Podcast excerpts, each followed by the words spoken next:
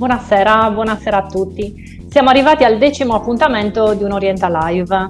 Siamo partiti a marzo, vi terremo compagnia fino a luglio, ogni giovedì alle 17 con i nostri laureati che hanno organizzato questa serie di dirette per incontrare esperti del settore, settori che sono quelli attinenti ai nostri corsi di laurea e che ci racconteranno, argomentando così anche sulle novità eh, e su alcuni temi specifici, eh, alcune curiosità eh, di vari settori. Quello che faremo oggi è dedicato alle biotecnologie, un grande approfondimento in compagnia di una grande ospite ma nel frattempo eh, che i nostri ospiti appunto si stanno preparando eh, per intervenire vi anticipo di altre iniziative che stanno eh, continuando ad andare avanti eh, mentre anche il ciclo di Un'Orienta Live prende piede e vi fa compagnia appunto in questi pomeriggi eh, dedicati ad approfondire questi aspetti. Infatti noi ci stiamo dedicando anche eh, ad incontrare i ragazzi che stanno affrontando una scelta universitaria, quindi Un'Orienta Live fa parte del progetto Un'Orienta, ma insieme a questo portiamo avanti queste attività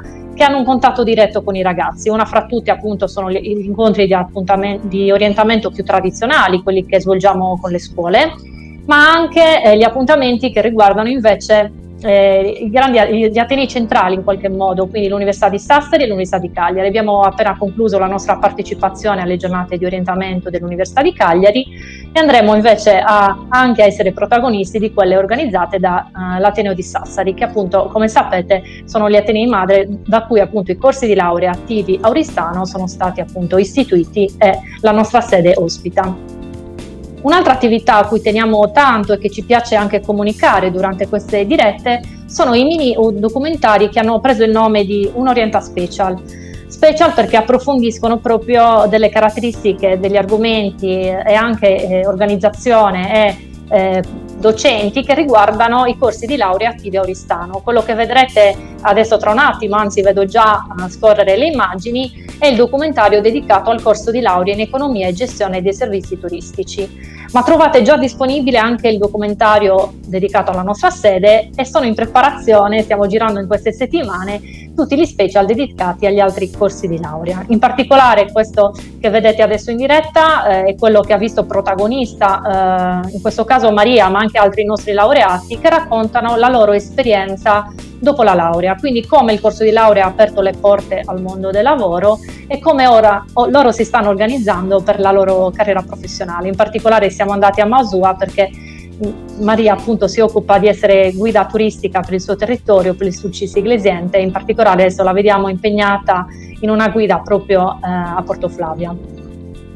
Torniamo a oggi, torniamo a oggi, poi se siete curiosi troverete in archivio su YouTube que- tutti questi lavori eh, potrete ascoltare e vedere con i vostri occhi con quanta passione i nostri laureati si raccontano, ma abbiamo anche oggi l'opportunità di sentire dal vivo una nostra laureata. Come sapete il progetto di Un'Orienta Live è in mano ai nostri laureati, siamo orgogliosi eh, di averlo dato a loro in mano perché con il loro spirito di iniziativa e di entusiasmo sono riusciti anche a individuare con molta precisione quelli che potevano essere gli argomenti di maggiore interesse per il momento storico che stiamo vivendo.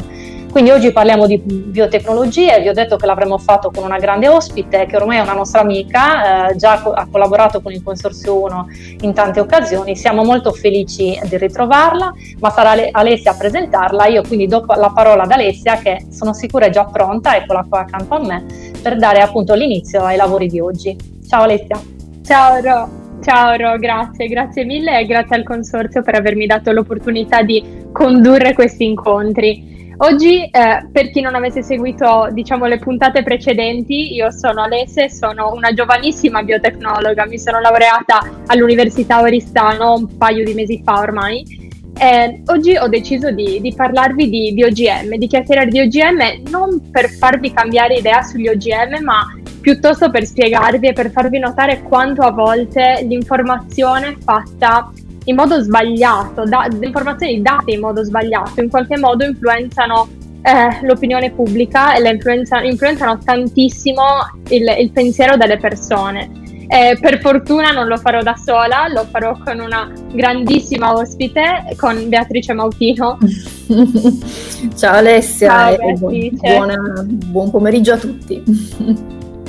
Ciao Beatrice. Per chi non la conoscesse, anche se non, non c'è bisogno di presentazioni, eh, Beatrice è una divulgatrice scientifica, ma anche una biotecnologa con un dottorato in neuroscienze e un master in comunicazione della scienza. Eh, Beatrice, io volevo chiedere, sono, sono, tanto felice di poter fare questa chiacchierata con te, perché essendo il tema degli OGM un tema molto criticato in qualche modo, eh, secondo me io personalmente prima di, di, studiare biotecnologie lo criticavo in qualche modo, non semplicemente perché non avevo le conoscenze adatte a giudicarlo in modo critico. E quando poi ho letto il tuo libro mi sono resa conto che eh, il tuo libro è di Dario, ovviamente, di Dario Bressanini, Contro Natura. Eh, ho capito che spesso la, la mia idea, diciamo, era tan- non era una mia idea, ma era condizionata dal, dalle parole degli altri. Eh, e a proposito di questo volevo chiederti, prima di chiederti che cosa sono gli OGM, volevo chiederti che cos'è una mutazione genetica? Usti, ah, qua siamo proprio alle, alle domande mm, da, da, esame di, di biologia, di biologia, di biologia molecolare, dai. Mm. Allora, una, sono passati un po' di anni, mi sono laureata un po' di tempo prima di te, diciamo. Una, una, mutazione genetica è una, un cambiamento eh, nella struttura, eh, nella sequenza in realtà di, de, de, delle basi che compongono il DNA. Per cui se tu hai una, una sequenza di un A, quelle A, T, C e G che, che si mescolano no? per, per, dare eh, tutto quello che è il nostro DNA, e noi sappiamo che porzioni di DNA eh, permettono di costruire per esempio le proteine, no? quindi noi partiamo da un pezzo di DNA che ha delle istruzioni che vengono lette dalla nostra cellula e producono la proteina. L'abbiamo visto adesso con i vaccini, si parla tantissimo no, di questi, ecco. di questi eh, lì sono RNA, però insomma il, il senso è un po' lo stesso, c'è una sequenza e viene prodotta poi una proteina. Una mutazione è un'alterazione di questa sequenza, quindi magari dove c'era una A ci trovi una C, oppure magari sono eh, dei cambiamenti proprio più, più, grossi, per cui magari di intere, interi mm, pezzi di, di, di, questa sequenza. Le mutazioni, come si studia su, sui libri fin dalle, dalle, scuole superiori, forse anche alle medie, eh, possono essere di vario tipo. Ci sono quelle silenti che quindi non modificano il, le istruzioni, per cui pazienza, la, la, cellula capisce che, cioè anzi non capisce, non se ne accorge no? che, che, c'è, che, c'è, un, errore, possono invece avere delle, delle, conseguenze. Queste conseguenze possono essere più o meno negative a seconda di quello che, che succede. A volte da una mutazione tu hai un miglioramento, in senso, cioè com- come intendiamo noi miglioramento, la, per la natura non cambia nulla, però eh, per noi appunto può essere, se parliamo di piante, una, una caratteristica nuova che magari, che magari cercavamo, eh, se parliamo di, di, di, persone potrebbero essere appunto de, delle mutazioni che ti permettono, non so, di resistere o di sopravvivere, di, di essere immune magari a certe, a certe malattie, eccetera e poi invece ci sono delle mutazioni che hanno degli effetti negativi eh, che possono essere da, dalla, dalla, morte de, dell'individuo alla, a, a, mutazioni che modificano pesantemente no? la, la, la, salute del, dell'individuo fino a cose tipo i tumori, no? che spesso sono, sono legati a delle, a delle, mutazioni. Per cui mutazione è in realtà un cambiamento in quel libretto delle istruzioni che serve per fare delle, cioè per fare tutto quello che ci compone poi insomma. Esatto, e infatti volevo arrivare proprio qua perché una mutazione, c'è tanta gente spaventata dalla parola mutazione, in realtà le mutazioni non sono sempre cose negative, possono essere anche, ci possono anche essere delle mutazioni positive, soprattutto se si parla non di esseri umani ma di piante, di, di vegetali per esempio, no? Quindi, che cosa sono gli OGM? Ah, così proprio. Allora, ehm, allora gli OGM, vabbè, lo, lo, sappiamo tutti, sono gli organismi geneticamente modificati, no? Quando io chiedo, mm-hmm. so, vado nelle scuole, dico che cosa sono gli OGM, mi dicono tutti, ah, organismi geneticamente modificati, perché abbiamo imparato il, l'acronimo, insomma, abbiamo, abbiamo, imparato a svolgere eh, l'acronimo. Il punto è che organismo geneticamente modificato è un term, sono, sono, termini che vogliono dire poco da un punto di vista scientifico, perché tutti gli organismi sono stati in qualche modo modificati, sono frutto di modifiche eh, genetiche che sono avvenute nel corso insomma, de- dell'evoluzione. L'evoluzione eh, funziona grazie alle mutazioni le mutazioni genetiche, ehm, e però eh, a un certo punto, e nello specifico nel 2001, quindi vent'anni fa, eh, si è deciso che eh, tutti gli organismi viventi potevano essere modificati geneticamente, ma solo una sottocategoria di questi organismi viventi era geneticamente modificata. Sembra un gioco di parole di quelli da, da settimana linguistica, però il punto di tutta la, la, faccenda è un po' questo. Un OGM, OGM, quindi organismo geneticamente modificato, è una definizione legale che si rifà a una legge eh, del, appunto del, del 2001, la 2001-18 della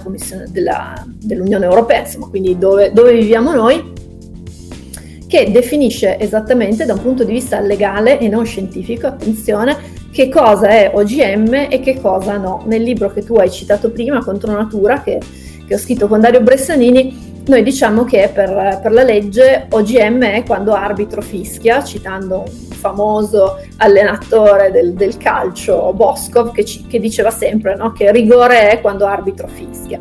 Nel nostro caso eh, il rigore è appunto la definizione di OGM che scatta nel momento in cui si usa una particolare tecnica tra le mille che ci sono e che tu avrai studiato all'università per produrre eh, organismi modificati geneticamente. Quell'unica tecnica lì fa fischiare l'arbitro e fa eh, mettere l'etichetta di OGM su quella pianta o animale, insomma, eh, che, che, è stato, che, è stato, prodotto. Per cui è una definizione legale. Poi adesso non so se vuoi che ne parliamo, di, se un po' dentro la cosa, però eh, il primo punto importante è questo, non è una definizione scientifica e non, eh, non rappresenta una categoria specifica di piante o di animali, ma ehm, rappresenta una, una, categoria stabilita per legge, che significa che se cambia la definizione nella legge, metti che cambiano la legge, cambia anche quello che è OGM. Magari una cosa che oggi è OGM potrebbe non esserlo domani e viceversa. Cioè, quindi partendo un po' tra virgolette dalle basi, se noi volessimo guardare oggettivamente che cos'è un OGM da un punto di vista scientifico in qualche modo e volessimo partire per esempio dall'innesto che forse è il come si dice il metodo di produzione di OGM più antico del mondo se, se vogliamo metterla da questo punto di vista. Potremmo non legalmente parlando ma eh, razionalmente parlando anche quello è un OGM cioè l'innesto causa delle mutazioni genetiche. Quindi se un OGM è un organismo a cui viene in qualche modo mh, stimolata, se si può dire così, eh, una modificazione genetica, anche partendo dall'innesto, quella dovrebbe essere considerata non per legge una modificazione genetica, quindi un OGM.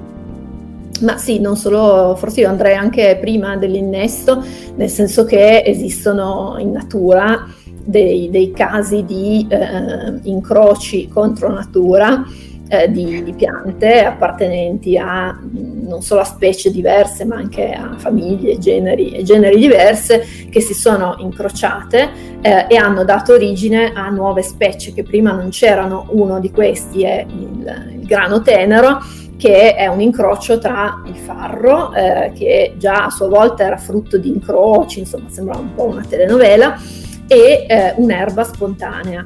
E lì cosa succede? Succede che entrambi i genitori hanno messo tutto il loro patrimonio genetico a disposizione, a differenza di quello che succede normalmente, no? dove tu hai metà dei cromosomi da mamma e metà dei cromosomi da papà e quindi tu nasci con il numero di cromosomi uguale a quello dei tuoi genitori. In certo. questo caso tutti e due i genitori hanno messo tutti i cromosomi e il figlio quindi aveva tutti i cromosomi della mamma e tutti i cromosomi del, del papà ne è nato quello che boh, possiamo definire, eh, non è un OGM di nuovo, eh, non, c'è, non, c'è, stata un'azione da parte degli esseri umani, eh, nel senso che è avvenuto così spontaneamente in un campo 10.000 anni fa, però di fatto si tratta di una specie, proprio una specie intera che prima non c'era e che a un certo punto è, è comparsa e con un, un, genoma, cioè l'insieme di tutti i cromosomi, eh, completamente diverso per, da quello dei suoi, dei suoi genitori. Allora, quella cosa lì ovviamente non è un OGM, non è stato pensato no, dalla, dagli esseri umani, però è una pianta gen- modificata geneticamente. Eh, il caso, non so, che, che, raccontiamo noi nel libro eh, delle, della mutagenesi, cioè delle, dell'induzione di quelle mutazioni di, di cui parlavamo prima, anche lì le mutazioni avvengono spontaneamente, continuamente, in, in natura, eh, per effetto delle radiazioni naturali, dei raggi cosmici, insomma ci, ci sono mille, mille, motivi per cui eh, avviene una mutazione. Le mutazioni però si possono anche indurre usando per esempio delle sostanze radioattive che emettono delle, delle, radiazioni, usando delle sostanze chimiche che inducono delle mutazioni, no? quelli che noi chiameremmo cancerogeni no? o teratogeni tu puoi Però... indurre delle mutazioni, quindi uh-huh. produrre delle, delle, mutazioni all'interno del, del genoma e ottieni delle piante o degli animali, in genere si fa con le piante, eh, che hanno delle caratteristiche specifiche, magari eh, tu parti da, non so, una pianta di grano bassa oppure alta e, e gli, gli, induci delle mutazioni che vanno a modificare quei geni che regolano l'altezza e ti viene fuori una pianta nana che si coltiva magari meglio. Oppure hai, non so, più chicchi, oppure hai dei chicchi più, più grossi o più farinosi, insomma, tutte queste, eh, queste modifiche portano alla creazione di piante genetic- modificate geneticamente dove gli esseri umani ci hanno messo del loro, perché non è che eh, insomma, la pianta è andata da sola a esporsi no, alle, alle, radiazioni nucleari o si è tuffata sotto il, eh, l'agente chimico mutageno. Eh, inducono appunto de- delle trasformazioni a livello del DNA, quindi provocano delle modifiche genetiche, però per la legge di qui sopra non sono considerati OGM.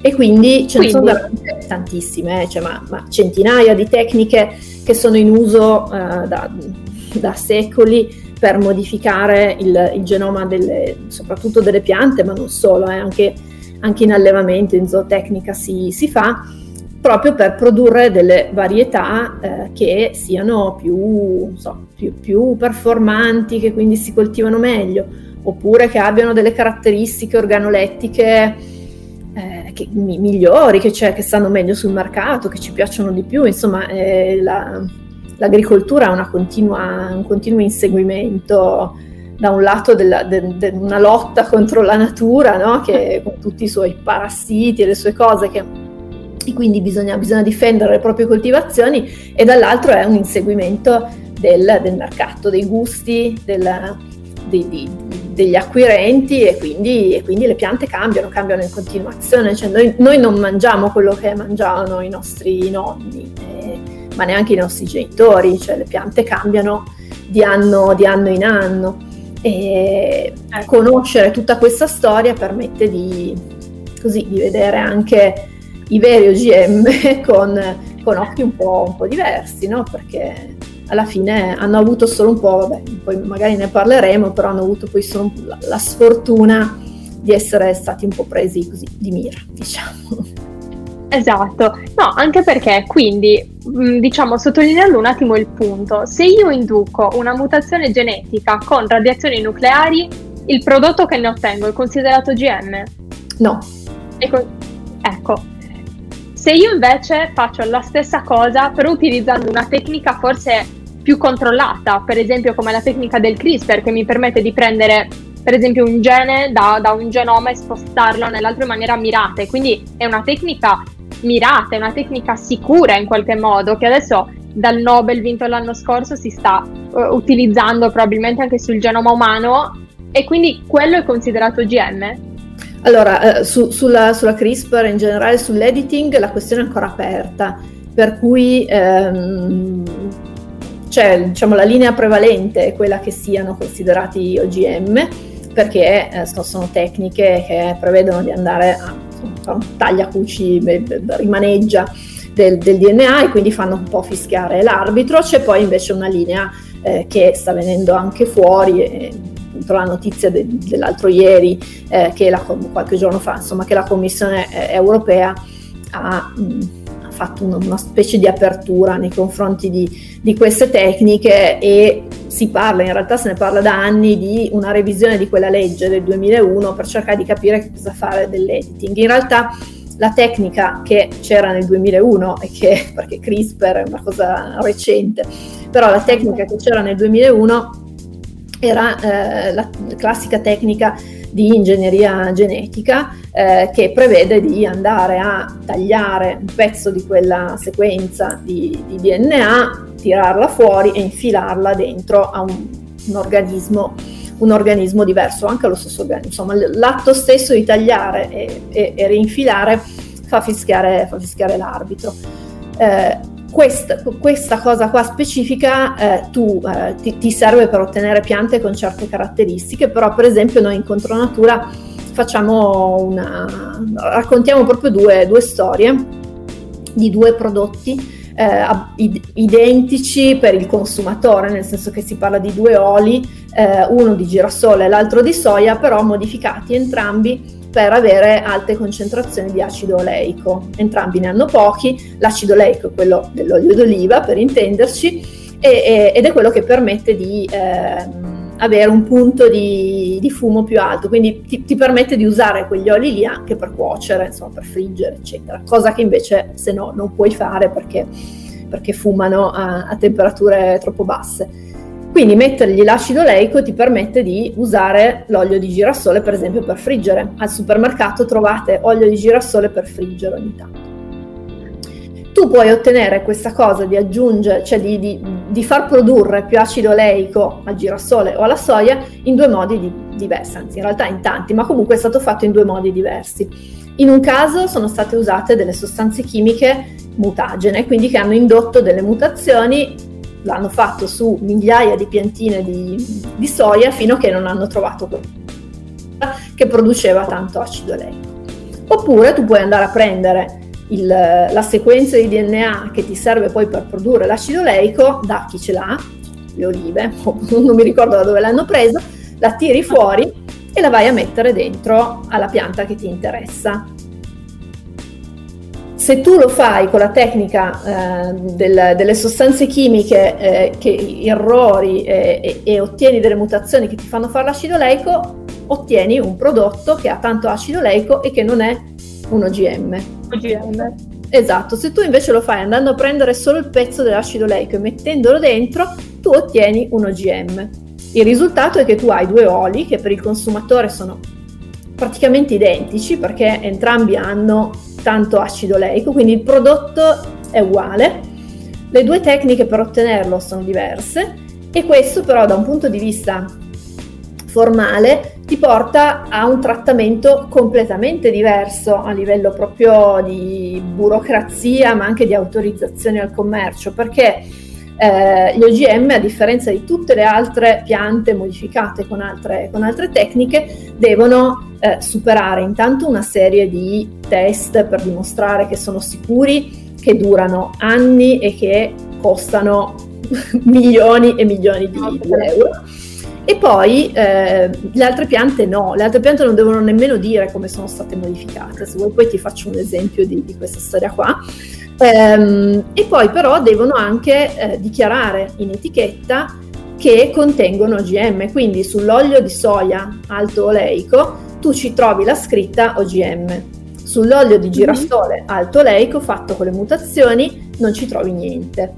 E questo da un punto di vista commerciale è un, è, un, è un, problema, cioè è un danno, perché tra due oli se io ne vedo uno con su scritto OGM, dico oddio no, prendo l'altro, no? Perché c'è questa idea che appunto gli OGM sono un po', un po', il male. Io quell'olio lì l'ho visto in, in, Spagna, nel senso che non è vietato venderlo, mm-hmm. eh, però non è commercialmente interessante, per cui io in Spagna l'ho visto, ma lì hanno una, un'apertura diversa agli OGM, sono molto coltivati, quindi insomma non, non, non hanno questa paura. In Italia non si trova, anche se si potrebbe trovare, ma non mi è mai capitato di vederlo al supermercato, mentre invece vedo regolarmente l'olio di girasole eh, alto oleico perché perché quello non è OGM, quindi non c'è scritto, immaginatevi di, di, di avere appunto un olio, no? su, oppure un pacchetto di pasta con su scritto eh, ottenuto da grano, eh, prodotto con eh, mutagenesi indotta da radiazioni nucleari. Ti lascio un attimo, non è proprio un marketing no? che, che funziona benissimo. Per cui ehm, essere OGM, quindi far fischiare l'arbitro, comporta da un lato spese molto, molto grandi che di fatto fanno sì che solo le multinazionali possano permetterseli e dall'altro però anche un danno da un punto di vista commerciale perché mh, mm, ormai OGM è uguale male e quindi, e quindi insomma se tu lo devi scrivere eh, insomma nessuno te lo compra. Sì, ma sembra assurdo, cioè nel senso razionalmente parlando, eh, se si pensa in maniera logica, che cosa potrebbe potenzialmente essere più sicuro tra trasferire un gene in maniera mirata oppure indurre mutazioni con sostanze chimiche? Che cosa delle due cose potrebbe essere più sicura? Ma, cioè, nel senso, razionalmente parlando, in, utilizzare delle sostanze chimiche per produrre delle mutazioni casuali, che poi magari ci metti anche un bel po' di tempo ad ottenere la mutazione che vuoi, dovre- è lo- in maniera logica, diciamo, più dispendioso perché devi fare lo stesso trattamento più e più volte finché non ottieni la mutazione che vuoi. E poi è cioè, l'idea, diciamo, di utilizzare un prodotto chimico per logica dovrebbe essere più spaventosa fondamentalmente del spostare un gene da una parte è... all'altra, anche per una persona che non ha studiato scienza, dico. Ma infatti lo è spaventoso, il problema è che non si sa.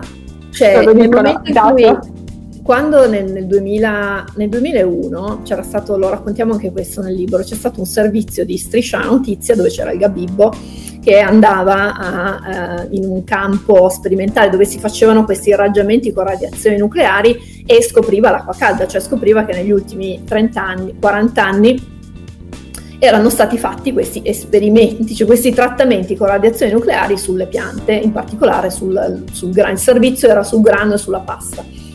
Quella cosa ha prodotto prime pagine dei giornali, titoloni, no? la pasta radioattiva, no? cioè il punto è che noi abbiamo mangiato pasta fatta con grano eh, ottenuto con quelle tecniche lì per veramente 40 anni, non lo sapeva nessuno, andava bene così, anche perché la pasta cioè, non era radioattiva la pasta, no? nel senso era esatto. radioattiva, esatto, e era semplicemente però era stata mutata, come dici tu, tu spari radiazioni oppure sostanze chimiche, ottieni delle mutazioni, ma se tu non vai a sequenziare, cioè se tu non vai a leggere tutta la sequenza di, di, di DNA di, di, quella pianta lì, tu non sai quali mutazioni sono avvenute e, e nessuno va a sequenziare per capire quante e quali mutazioni sono avvenute, semplicemente si va a vedere se la pianta fa quello che deve fare. Noi in, sempre nel libro raccontiamo di questo breeder, cioè questo produttore di varietà eh, di riso, che ha prodotto eh, una varietà di, eh, carnar- di, riso venduto come Carnaroli, che si chiama Carnac, che ha delle caratteristiche interessanti perché è più basso del Carnaroli, il Carnaroli è molto alto, tende quindi ad allettarsi, quindi cadere sostanzialmente, e però da un punto di vista organolettico è molto molto simile al Carnaroli. Lui questo, questo, riso l'ha prodotto prendendo dei semi di carnaroli, spedendoli giù eh, a Roma, alla casaccia dove fanno questi trattamenti con le, con le radiazioni. Questi hanno, hanno, irraggiato con le radiazioni nucleari questi semi, li ha rimessi in busta e li hanno spediti e lui ne ha seminati e alla fine tra, tra le tante eh, piante mutate in qualche modo è venuta fuori questa pianta di Karnak. Lui non è che ha fatto un sequenziamento per capire quali mutazioni fossero avvenute, ha visto che il riso che veniva fuori era più basso e aveva delle caratteristiche molto molto simili a quelle del Carnaroli e gli è andata bene così. Lui non ha nemmeno dovuto dichiarare che l'aveva ottenuto in quel modo. Ha detto mutazione spontanea, non mi ricordo, ha detto ma sì, cioè alla fine non, non, non, non sei tenuto a dire come l'hai ottenuto, a meno che tu non usi quella tecnica che fa fischiare l'arbitro, allora lì devi specificare proprio tutto quello che è successo. Quindi noi, non, noi mangiamo il carnaroli anzi mangiamo per metà questo, questo carne, perché ormai quasi tutto il carnaroli è fatto da, da, queste, da queste, sottovarietà, mm-hmm. noi lo mangiamo, è stato ottenuto con queste eh, radiazioni, con queste mutazioni indotte da radiazioni nucleari, va bene, è sicuro, cioè è, è, è riso come, esattamente come certo. l'altro, è riso mutato, ma noi non sappiamo quali mutazioni sono avvenute, non ce lo chiediamo nemmeno, non ci poniamo nemmeno il problema di, di chiederci quali, quali, mutazioni sono avvenute. Tutto questo perché non è obbligatorio dichiarare come è ottenuto. E secondo me va anche bene, nel senso che il punto non sì. è la tecnica no, che tu usi per ottenere un, un, prodotto, un alimento, il punto è capire se quell'alimento è sicuro, no? Eh, indipendentemente da, da, come lo ottieni. Per cui se tu arrivi ad avere un riso che è sicuro, che non ti fa venire due teste e che tiene bene la cottura e ci fai un buon risotto, va bene così, cioè non, chi se ne frega di, di come l'hanno. Cioè, come l'hanno ottenuto è un problema degli agronomi, cioè insomma di chi ci lavora, no? di chi si deve inventare un modo per ottenere delle varietà, delle varietà nuove però appunto il fatto di eh, concentrarsi sugli OGM eh, e di trattare loro in maniera diversa da tutti gli altri fa sì che noi pensiamo che le uniche piante modificate geneticamente siano loro. Cioè, quando invece tutte sono state modificate in maniera anche pesante e però noi sappiamo solo di loro perché di loro è obbligatorio dirlo, no? E, e questo un po' uno dei tanti paradossi che ci sono sugli OGM. Però a me fa sorridere, per esempio, no? Eh, se io vado mm, da, al, al mer- ovviamente non funziona così, però se io andassi al mercato a dire ah, ho trovato eh, questo, questo, questo, grano, per esempio, particolarmente alto, fruttuoso, bello, con i, i chicchi grossi, i chicchi piccoli, e lo vado a vendere e dico ah, ma è nato spontaneamente nel cortile di casa, nessuno mi chiede spiegazioni. E diciamo potenzialmente parlando potrebbe essere tossico, potrebbe aver sviluppato prodotti tossici perché nessuno l'ha mai studiato, cioè io dico ah, mi è cresciuto nel cortile di casa e nessuno si preoccupa di studiarli, quello può essere commercializzato. E un OGM che è fatto Beh. con una tecnica mirata? No. Allora, sì, può essere commercializzato, però poi ovviamente ci sono dei controlli eh, certo. che fanno sì che il cibo che mangiamo è, è sicuro, insomma, salvo situazioni appunto critiche, per cui i controlli in realtà eh, cioè, ci sono sugli alimenti no? che, che, che, circolano. Certo, certo. Il punto è che gli OGM, per, per come è scritta la legge, insomma, per come sono le, le normative, eh, sono trattati un po' come vengono trattati i medicinali, i farmaci quindi i test che si chiedono eh, agli OGM per, prima che vengano messi in commercio sono quelli che si chiedono a un nuovo farmaco. Abbiamo visto sempre con i vaccini quanto sia complicato no? la fase 1, la fase tutte queste cose qua. No? Allora, con gli OGM tu hai un processo di, di, questo tipo qui, che non è veloce come è stato per i vaccini, perché insomma, c'è, c'è, meno urgenza, Vabbè, certo. così, e quindi sono meno, meno investimenti di, di soldi, poi alla fine si va veloce quando ci metti un sacco di soldi sopra e allora puoi, puoi velocizzare le varie fasi. Però appunto richiede un investimento importante che eh, per esempio ha ammazzato un po' la ricerca pubblica su, questi, su queste cose, al di là poi del, delle leggi specifiche, noi in Italia devo dire che in questo abbiamo un po' un primato, no? però eh, a prescindere, prima ancora che ci fosse il divieto per esempio di, di, coltivazione in Italia anche a scopo di ricerca, comunque già queste limitazioni facevano sì che un laboratorio so, di biotecnologia dell'Università di Oristano non ha 30, 50, 100 milioni di euro da investire, no? Per, adesso non c'è più Rosanna, però eh, possiamo, possiamo, possiamo Esatto, non hai tutti quei decine e decine di milioni di euro che ti servono per eh, garantire che quello è un prodotto sicuro. Quindi queste leggi è vero che sono fatte per noi, per, insomma, per la nostra salute, no? per la nostra sicurezza, però sono specifiche per gli OGM, nel senso che tutti gli altri non ce le hanno e di fatto eh, favoriscono in qualche modo le grandi aziende, neanche le piccole, ma le grandi aziende che hanno tutti quei soldi lì da investire e, e ovviamente, secondo ovviamente, oltre a favorire, infatti ci dicono magari, eh, oltre a favorire le, le, grandi aziende, di fatto tagli anche un po' quella che è la ricerca sulle varietà che non sono eh, pensate per essere distribuite mo- mon- a livello mondiale, no? quindi eh, al momento gli OGM che si trovano in commercio sono principalmente quelle che vengono chiamate commodities, no? quindi il mais, la soia, eh, la, la, colza, no? quindi cose che servono a fare mangime principalmente. No? Eh, c'era, lo raccontiamo anche questo nel, nel libro, fino al 2000 primi anni 2000, in Italia noi avevamo 300 laboratori sparsi per tutta la nazione che eh, studiavano, eh, che avevano progetti di ricerca eh, su OGM nostri, mm, quindi da, che ne so, dal riso che, che, si coltiva da noi, ma anche da voi, credo, sì, c'è il riso nel Sardegna, mm-hmm. sì eh, sì. al, eh, al, pomodoro di, di, San Marzano, alla melanzana, eccetera, eccetera. Quindi cose al vino, ovviamente la vite. Quindi cose molto locali che ovviamente non possono permettersi quel tipo di investimenti lì, perché parliamo di nicchie, no? Per quanto insomma, cucina italiana certo. nel mondo, eccetera, però parliamo di nicchie ed erano fatti dalle università, perché le università hanno interesse a scoprire nuove cose, provare, provare a, a, dare una mano no, agli agricoltori. C'è, c'è, un bel lavoro tra università e agricoltori no, di, di, di scambio, eccetera.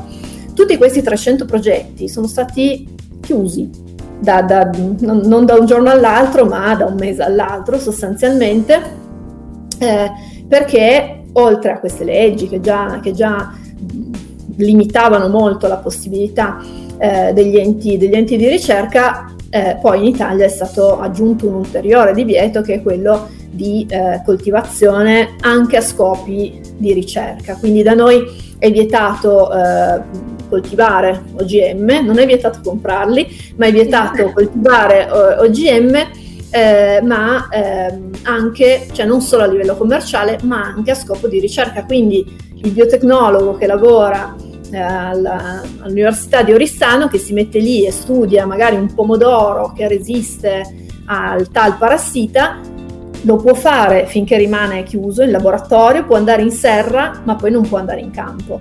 E se tu studi le piante, in campo prima o poi ci devi andare. Deve e quindi andare. tutti questi progetti sono stati chiusi, che vuol dire buttare via un patrimonio enorme, di, ma proprio di conoscenza, no? oltre che di possibilità di, di, di produrre cose interessanti, insomma. Esatto, ma quindi non è permesso coltivare OGM in Italia, è permesso importarli ed è permesso commercializzarli, giusto? Sì, sì perché, perché vabbè, questo è un altro de- dei tanti paradossi. Noi non possiamo coltivarli, quindi i nostri agricoltori, anche se vorrebbero, perché i nostri agricoltori vogliono poter coltivare eh, piante modificate in generale, piante migliorate se, se, vogliamo chiamarle così, ma non lo possono fare. Però eh, noi possiamo comprarli eh, e li compriamo. Eh, la, la, nostra, nostro, la, la, nostra, industria zo- zootecnica, non so se si chiama industria, comunque il settore zootecnico si basa su, sui mangimi OGM eh, avevo guardato i dati qualche anno fa, devo dire, non, non, li ho controllati recentemente, però noi compravamo più o meno in media 50 kg a testa di soia OGM. Eh, e ognuno di noi quindi ha questo zaino no? con 50 kg di soia OGM che va ad aliment- alimentare bovini con cui si fa gli allevamenti. Il, il formaggio che, che, poi esportiamo in tutto il mondo, il prosciutto crudo che poi esportiamo in tutto il mondo, eccetera, eccetera. Quelli sono animali che vengono alimentati con mangimi OGM.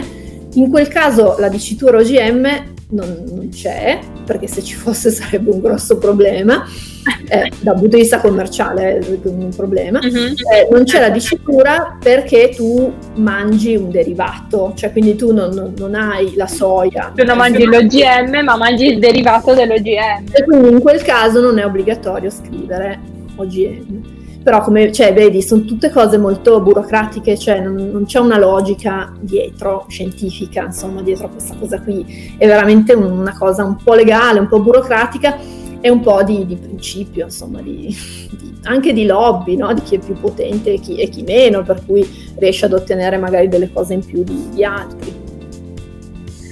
Qua iniziano, sono arrivate un sacco di domande, adesso te ne faccio qualcuna. Per esempio, Marco Twitching chiede: Ma la logica dietro questo divieto, cioè non fare OGM in Italia, è nota?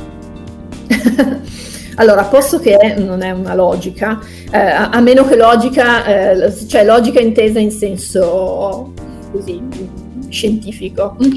Eh, ci sono delle logiche dietro e sono logiche principalmente di da un lato un po' di, di, di lobbying, nel senso che eh, nel momento in cui eh, insomma, sono state prese queste decisioni c'era un governo di un certo tipo, c'erano delle pressioni da parte di associazioni di, di categoria e non solo, insomma, quindi associazioni legate un po' al mondo del cibo, eccetera, eccetera che hanno fatto una forte, una forte pressione in questo, in questo, senso e alla fine le cose sono, sono andate così, ma eh, appunto sono logiche più politiche che, che, che, che, scientifiche, tant'è che l'Europa non vieta la coltivazione di, di OGM in altri paesi, insomma la Spagna appunto come dicevo prima si coltivano, no? eh, è chiaro che la coltivazione poi ha dei vincoli legati appunto a questa cosa della legge, per cui devi insomma, garantire una certa distanza tra un campo e la zona, ci sono una serie di, una serie di vincoli e però, eh, però non è vietato. Da noi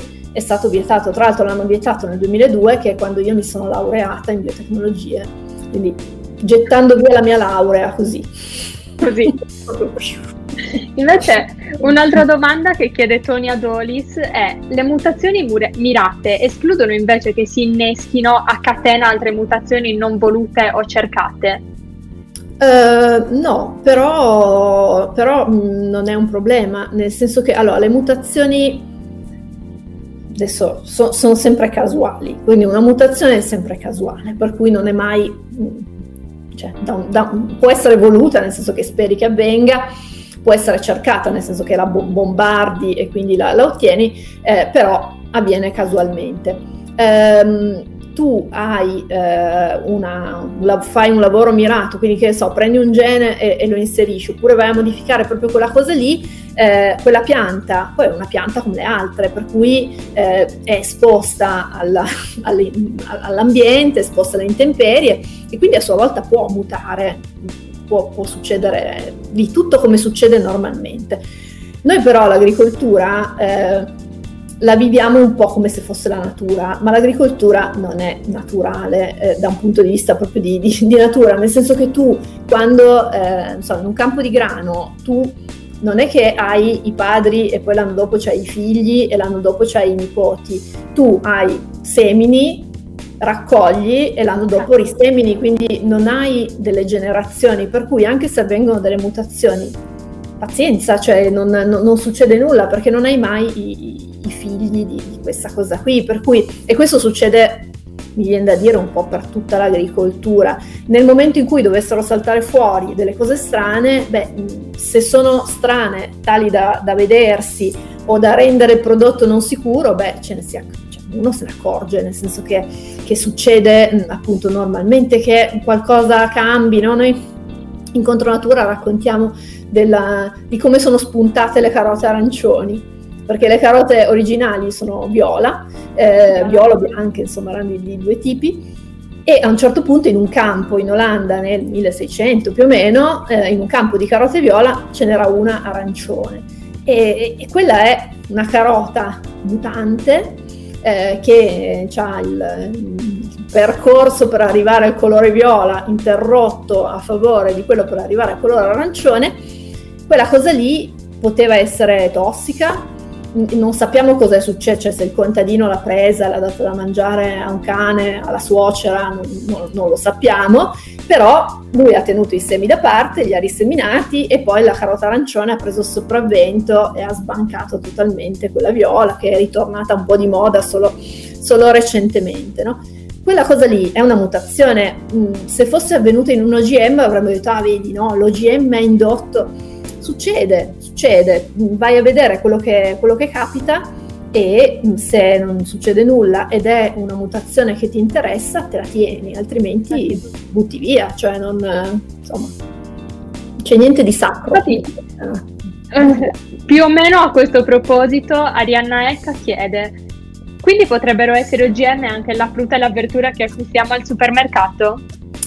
Allora, adesso no, nel senso che eh, noi non, non abbiamo eh, frutta e verdura nei nostri mercati in vendita per consumo umano, però eh, potremmo, potremmo, trovarcela. Eh, esistono, eh, dico alcuni così al volo che mi vengono in mente, no, non mi sono preparata, quindi, quindi ti dico quelli che mi vengono in mente, che conosco meglio. Per esempio alle Hawaii hanno eh, una uh, papaya OGM, quindi eh, in grado di resistere a un virus, che non mi ricordo che virus è, però è un virus eh, particolare. Eh, e loro producono questa papaya OGM perché avevano un'invasione di questo virus, abbiamo capito quest'anno che quando i virus si impegnano insomma possono fare danni e quindi loro sono riusciti con, questo, con, con questa eh, con questa papaya OGM a eh, contenere il virus e quindi a risolverla in quel modo. Eh, quella papaya non arriva a noi, però se tu vai alle Hawaii magari te la mangi, no? Eh, è stata fatta una, un ananas rosa l'anno scorso, un anno fa, due anni fa, che quindi invece di essere gialla dentro è, è, un po' rosa, anche quella l'ha fatta credo l'uomo del monte, una cosa così, eh, non, non, l'ho ancora vista da, in vendita da, da, nessuna parte, è anche vero che non si viaggia più, per cui, per cui non lo so, però quella è, è un OGM Esistono, non so, melanzane nel Bangladesh OGM che resistono mm-hmm. agli insetti, quella tra l'altro è una storia molto molto bella, per cui se uno va in Bangladesh, va al mercato, compra una melanzana, magari si compra una melanzana OGM, quindi può capitare. Eh, in Italia mh, mm, no, ma in generale in Europa mi viene da dire che non ci sono uh, frutta e verdura OGM, eh, di sicuro in Italia no, non ci sono. Però potrebbero, nel senso che non è impossibile, cioè è un possibile, non, eh, non capita semplicemente. Abbiamo ancora qualche minuto per l'ultimissima domanda, che è la domanda che forse è la più gettonata quando si parla di OGM. Ma ci sono rischi nel consumo umano di OGM?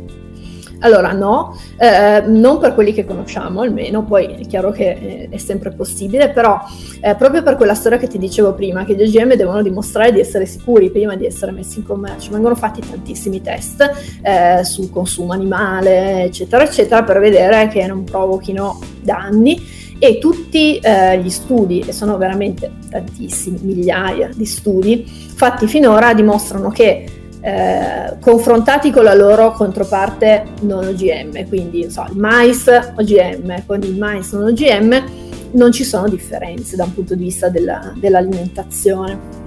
E quindi no, si è parlato negli, negli anni di tantissime cose, danno allergie, provocano questo, la resistenza agli antibiotici, l'hanno dette un po' tutte, in realtà alla fine sono stati un po' scagionati da tutte, da tutte, le accuse. È stato giusto farsi le domande, perché quando hai un qualcosa di, di nuovo è giusto chiedersi, aspetta, capiamo se, no, se fa bene oppure no.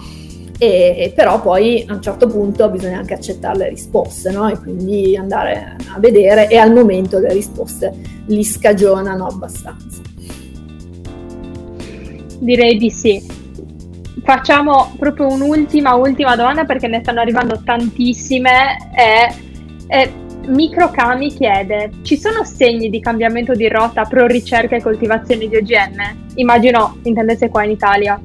Allora, ci sono segni di cambiamento di rotta non tanto per gli OGM quanto per queste nuove tecniche di cui, di cui ci parlavi tu prima, eh, perché eh, in realtà c'è, c'è un, parte di quel mondo che avversava un po' gli OGM, quindi di quelle lobby legate alla, all'alimentazione, a settori alimentari, adesso eh, si trovano un po' in difficoltà, penso per esempio al mondo del vino, eh, perché la vite è soggetta a un sacco di, di, attacchi di parassiti vari, funghi, eccetera, e loro spruzzano no? un sacco, di, un sacco di, di pesticidi anticrittogamici, eccetera e quindi hanno dei grossi problemi anche a livello proprio di impatto ambientale. Quindi stanno cercando delle soluzioni e tra le soluzioni ci sono quelle di creare delle piante resistenti, quindi che resistano naturalmente all'attacco di queste, avessero una specie di vaccino no, interno a queste piante che permette di difendersi dall'attacco di, di questi parassiti. Questa cosa si può fare in vari modi, con un incrocio classico, quindi prendendo una pianta resistente, magari selvatica, incrociandola con la pianta che ti interessa,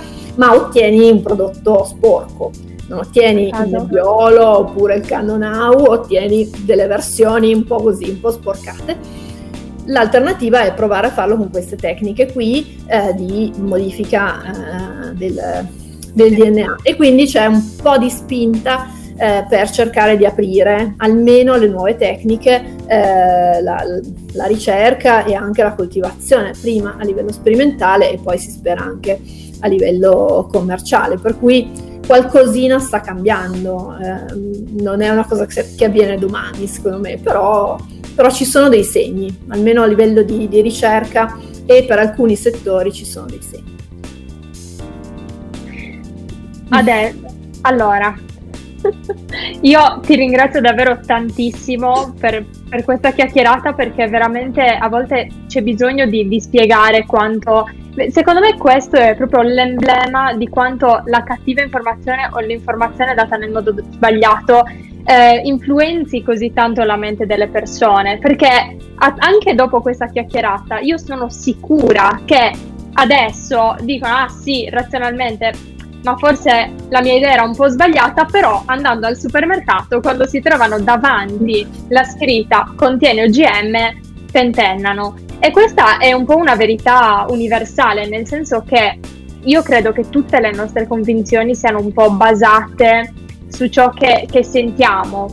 E, e spesso quando la fonte di informazione non è la più attendibile oppure la più, come si dice, la più corretta in qualche modo, eh, creiamo un po' delle impalcature sbagliate nel nostro cervello e credo che questa chiacchierata, io spero davvero che questa chiacchierata abbia, ah, come, come, si dice, stimolato il senso critico almeno di qualcuno. Secondo me, magari secondo anche, me sì. solo, Io... anche solo incuriosito e poi uno ma se, se esatto. magari va, va, ad approfondire perché insomma non, non si può proprio sviluppare un tema così ampio in, in neanche un'ora, per cui eh, spero che, che, sia servito a far venire quantomeno il dubbio no? che le cose che si credevano magari non, non sono proprio così come, come le si credeva. Poi... Io sono sicura di sì, sono sicura che, al, che, che sarà venuto almeno il dubbio. Ti ringrazio davvero davvero tantissimo. Grazie mille. adesso resta ancora qualche secondo e diamo la parola a Rosanna, così magari ci dice se il laboratorio di Ristano è disposto a finanziare qualche milione per, per approvare un OGM. basta la bottarga, io l'ho detto, guarda, Colgo subito la, lo spunto che ci ha dato Beatrice, ti ho ascoltato visto che mi hai tirato in ballo e quindi prendo parola su questo, ma molto velocemente, visto che eh, diciamo che le idee non ci mancano, tu ci conosci molto bene, idee non ne mancano neanche volontà, quindi le risorse, diciamo, chi vuole ascoltare, noi ci siamo, siamo pronti, lo sapete. Quindi questo che eh, tu solleciti, tra l'altro ci, c'erano anche altre domande che forse ti rivolgeremo poi in sede perché il nostro pubblico oggi è stato incontenibile, ma siamo felici di questo perché evidentemente il tema che porti ha suscitato grande interesse, ma non solo per l'oggetto, ma anche per come tu lo tratti e quindi grazie davvero eh, perché sei so- sempre molto vicina con questa immediatezza e forse anche questo consente alle persone di darsi la libertà di chiedere. Quindi grazie anche al pubblico che appunto risponde così attentamente. Devo dire che Alessia non si è risparmiata nulla perché pensa il prossimo tema sarà di vaccini. Quindi cosa c'entrano le biotecnologie con i vaccini? Lo scopriremo insieme a lei il 3 giugno, quindi collegate ci fa piacere se non hai altri impegni che eh, così ti unisci a questa chiacchierata per, per, seguire un po' che cosa ha in programma Alessia. E invece appuntamento al prossimo giovedì alle ore sempre 17 eh, con Romina stavolta che parlerà di tecnologie alimentari, in particolare di frutta e di biochimica della frutta. Ma ci tengo ad aggiungere che chi di voi si fosse perso la prima parte di questa chiacchierata con Beatrice Mautino ritroverete l'intera intervista sul canale di YouTube in archivio, eh, in un archivio che porta appunto il nome di un Orienta Live, ma anche se preferite il podcast eh, su Spotify, ci trovate anche lì con un canale dedicato. Quindi grazie ancora a Beatrice, ringrazio Alessia e a voi vi do appuntamento a giovedì prossimo. Buona serata. Buona serata, ciao. Ciao a tutti. Ciao.